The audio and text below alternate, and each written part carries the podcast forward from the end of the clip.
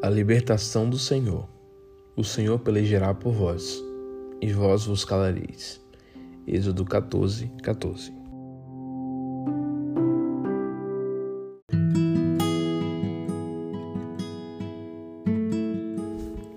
O verso de hoje é a terceira frase divina no drama do Êxodo. Ela envolve uma promessa.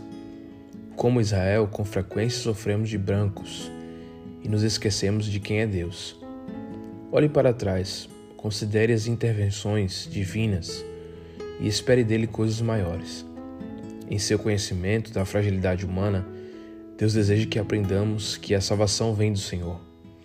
Ele deseja que aprendamos a confiar nele, o Alfa e o Ômega, aquele que sustenta o mundo no espaço e que se tornou responsável por nós. Assim, nossas batalhas se tornam suas batalhas. Deus tem um código de honra inalterável. Ninguém que confie nele chora sozinho. Quando você chora, ele sente o gosto do sal em seus lábios. Confie em mim, confie em mim, ele apela a você.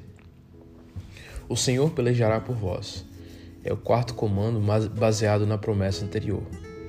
Êxodo 3,18 sugere que Israel havia trazido armas. Regimentados subiram os filhos de Israel do Egito. Mas as armas do Egito não deveriam ser utilizadas. Nesse momento, os israelitas não precisam lutar. Essa não é a batalha deles. A quinta ordem aparece como uma instrução. Dize aos filhos de Israel que marchem. Aqui está a parte humana. Israel deveria cruzar o mar. O povo foi instruído a ficar calmo. Queixa, lamento, murmuração e desespero não trariam nenhum resultado.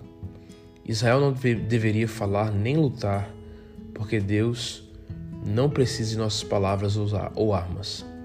Em silêncio, o povo veria a libertação. Como já vimos, há coisas que não podemos fazer, e Deus não espera que as façamos. Ele prometeu fazê-las por nós.